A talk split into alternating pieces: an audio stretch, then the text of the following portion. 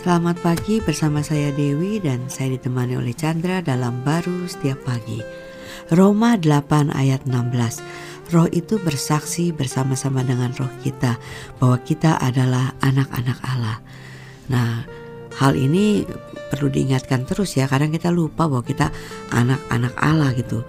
Uh, apalagi waktu kita mungkin melakukan hal yang uh, tidak baik atau misalnya keadaan kita itu sedang tidak enak, kita akan bertanya apa iya kita ini anak-anak Allah? Gitu kan ya? Iya itu umum sekali ya kalau lagi uh, salah begitu kan hmm. kita berpikir masa anak Allah seperti itu orang lain juga berpikir masa anak Allah seperti itu hmm. dan uh, kalau kita mau mencapai sesuatu tapi kok belum tercapai gitu kan, Betul. kan kok nggak dapat kan uh, gimana uh, seakan-akan kita berpikir kok anak Allah nggak dapat begitu Padahal uh, sebenarnya hmm. nggak diukur dari batasan itu. Hmm. Kita ngelihatnya bukan diri kita, tapi melihat karya Kristus hmm. yang sudah lakukan dalam hidup ini.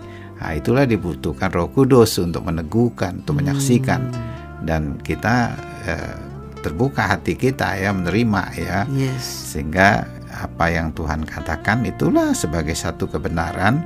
Akibatnya ya tentunya kita nggak uh, tertuntut uh, dengan situasi kondisi yang ada, tapi kita bisa menikmati kebesaran Tuhan dengan kasihnya untuk dinyatakan dalam hidup kita. Betul. Jadi maksudnya tuh uh, kadang kan banyak sosmed yang membuat kita itu merasa diri kita itu kurang baik atau kurang dari uh, apa orang tua kita kurang lah atau misalnya uh, apa yang kita lakukan itu tidak sebanding dengan uh, quote unquote panggilan kita anak Allah sehingga uh, kurang berdoa lah, kurang uh, memberi, kurang melayani. Itu membuat kita tuh melabel, melabel diri kita. Akhirnya oh kita belum menjadi anak Allah. Nanti kalau kita sudah pelayanan baru menjadi anak Allah.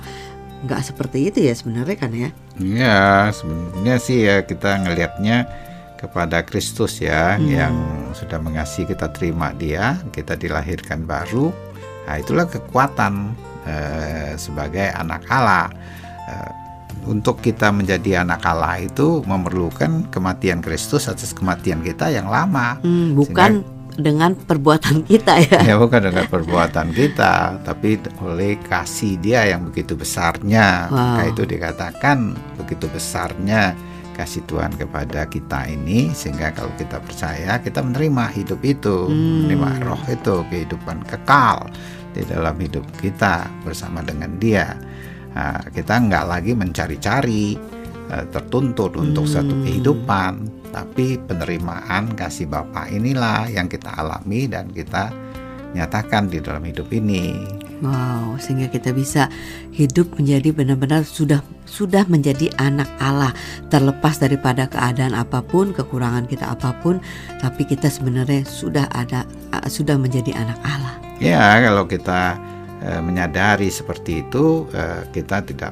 mencari-mencari untuk pembuktian seperti kayak anak e, bungsu itu hmm. hilang dia ingin membuktikan bahwa ini loh sebenarnya hidup ini kan dengan harta yang dia dapat dengan harta yang dia dapat tapi justru makin jauh daripada uh, bapaknya. bapaknya itu bisa mencelakakan dia hmm. bahkan uh, ketika dia sadar dia balik uh, dia mengalami pemulihan yang jauh lebih wow. besar jadi uh, dengan peneguhan oleh Roh Kudus siapa kita di dalam Kristus sebagai anak Allah yang dikasih oleh Tuhan hmm itu mempunyai suatu kebangkitan, kekuatan, dan pemulihan yang jauh yang bisa dilakukan oleh manusia. Hmm, demikian juga dengan hidup kita ya. Yeah. Amin.